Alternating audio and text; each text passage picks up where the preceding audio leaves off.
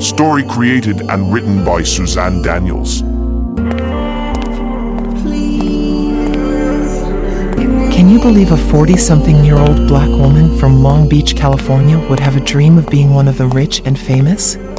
I was a nobody, an ordinary black woman who wanted more. My road to success would be networking with the rich and famous. How would I do that? By getting into the famous nightclub on the hill. Maybe my problem was reading too much online gossip. The Smiths have just driven up to the nightclub on the hill. Jada's After getting off the bus, I had to find an ATM.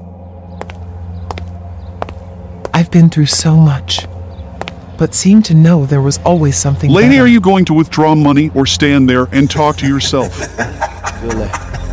Back it up. Back it up. Lady, I'm leaving. Okay. Okay, Kyle? Kyle, what's wrong with you? we need to get the hell out of here.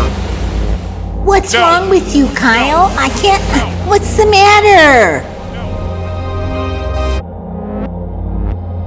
Unfortunately, or fortunately for him, someone was in the car waiting to whisk him away from danger.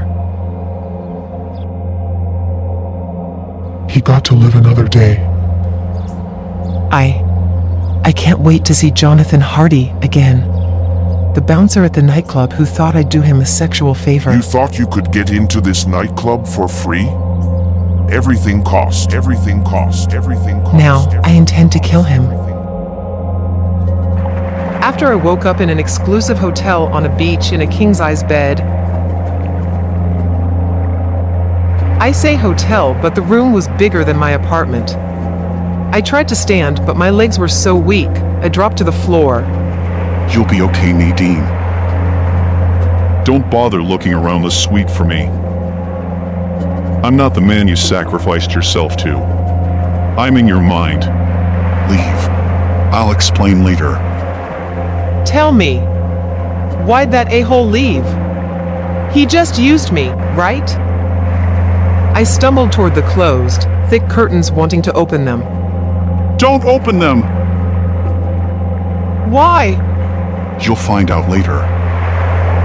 You need to ease into the sun, slow. I'll tell you one thing. You are no longer human.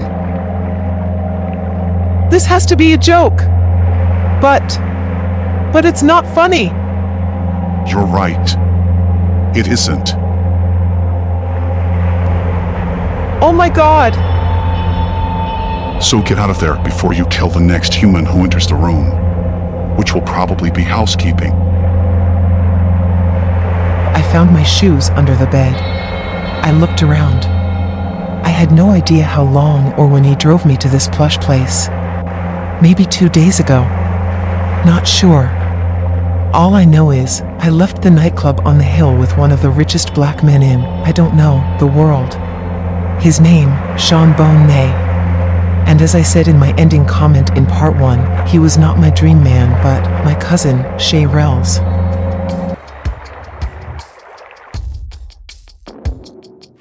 She's on my list of humans to kill. I put my clothes on and stumbled out of the room.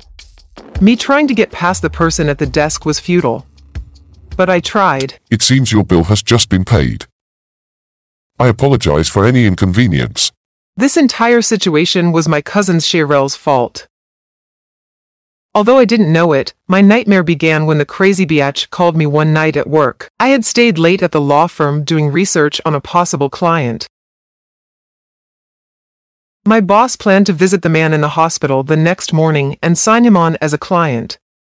Edward Williams, the attorney I worked for, was good at acting like he gave. Since I don't have much sympathy for people, I was the perfect secretary to dig into the gory details of this man's car accident.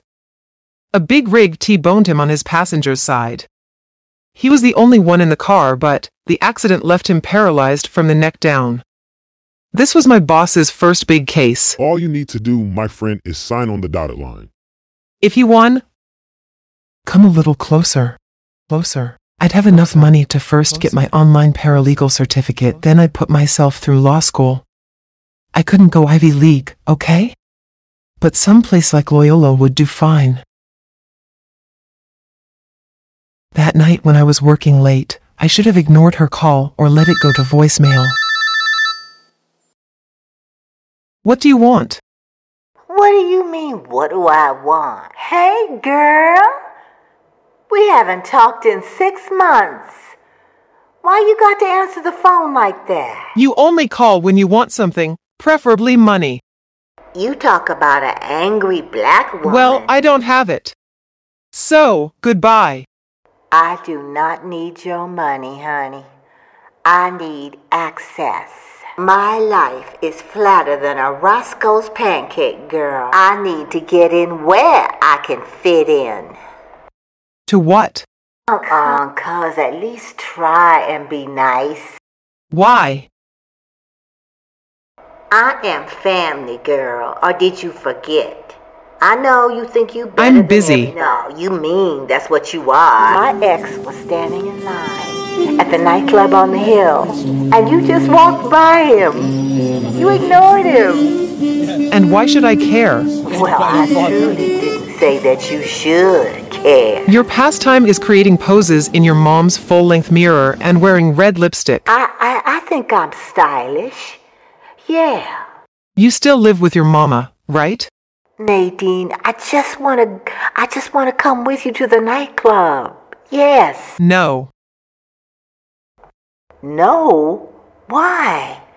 Come on, Naydeen. You don't even know why, do you? No. Naydeen.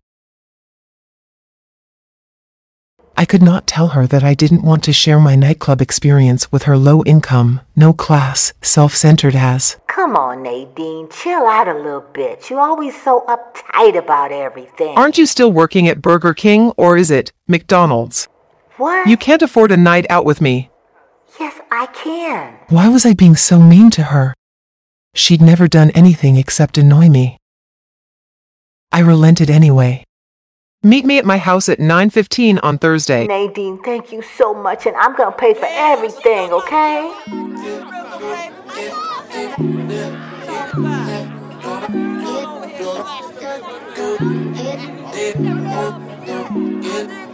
We got to the nightclub and stopped. Jonathan was at the door. Before we got to him, we walked past the long line of wannabes, and my cousin stopped and gave her ex boyfriend and his girlfriend the finger. Assholes. You just embarrassed me. I'm sorry. How could you? I, You promised me you'd behave. I, I know. I'm not going in there with you. Please. No telling what else you'll do.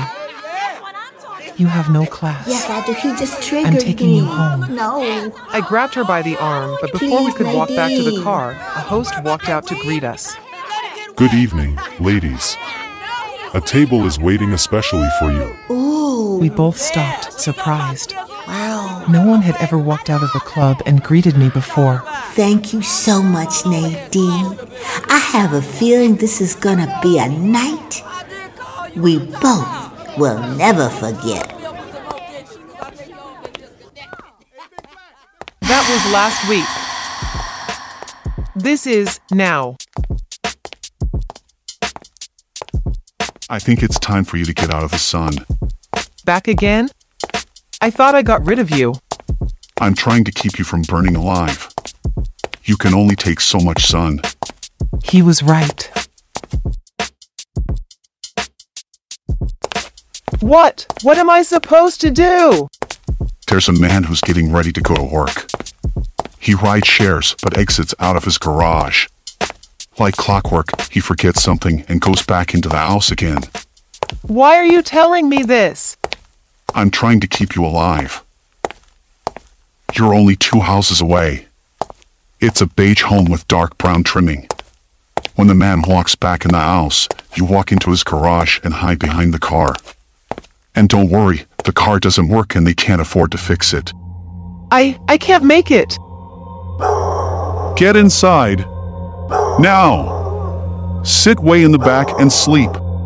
Someone had to see me go in. Rest. You have work to do. When I woke up, the garage was dark. I listened for the voice in my head. He was gone, no voice, no noise, nothing. I knew it was nighttime and safe. Then someone opened the door to the garage from the kitchen. A streak of light flooded the garage. I ducked behind the car. The smell of meat attacked my senses animal meat and human blood.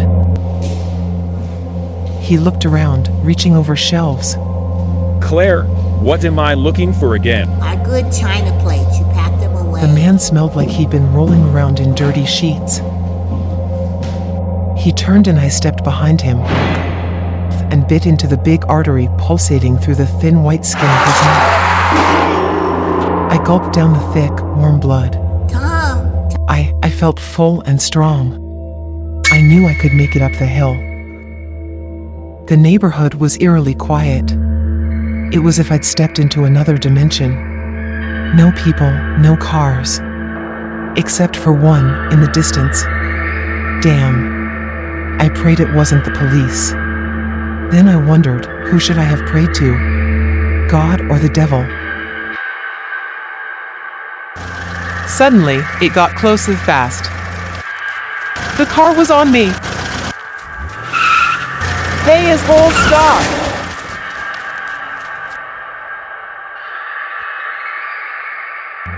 I closed my eyes and begged for the darkness.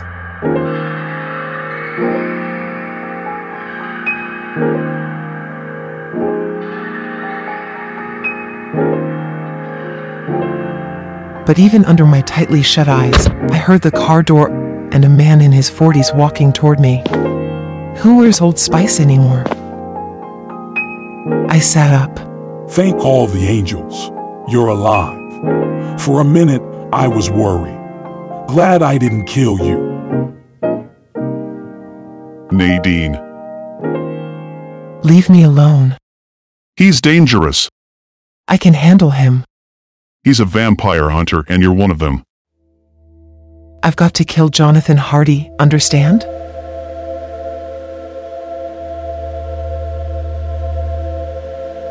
I tried. I tried to warn you. Mind your own business. Okay? Now. Take me up that hill to the nightclub. Please. Since my body had rolled to the curb, I tried to get up. Nightclub. On the hill. After midnight, just before the club closes, I drive up there and watch the evil. I've followed them and observed their sad lives, sort of like yours.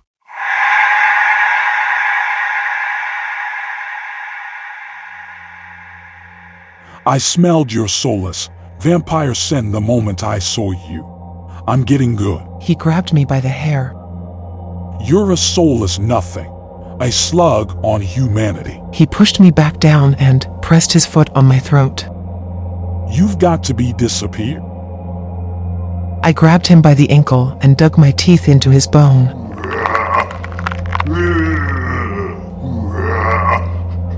He stooped, grabbed me by the neck, and pulled my face close to him.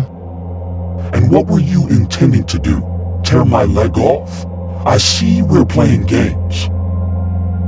In about five minutes, you'll be nothing but dirt on the bottom of my shoe. He's going to kill her. No. He hasn't finished playing with her. Yet. I think we'll have Rita, our beautiful waitress, handle her.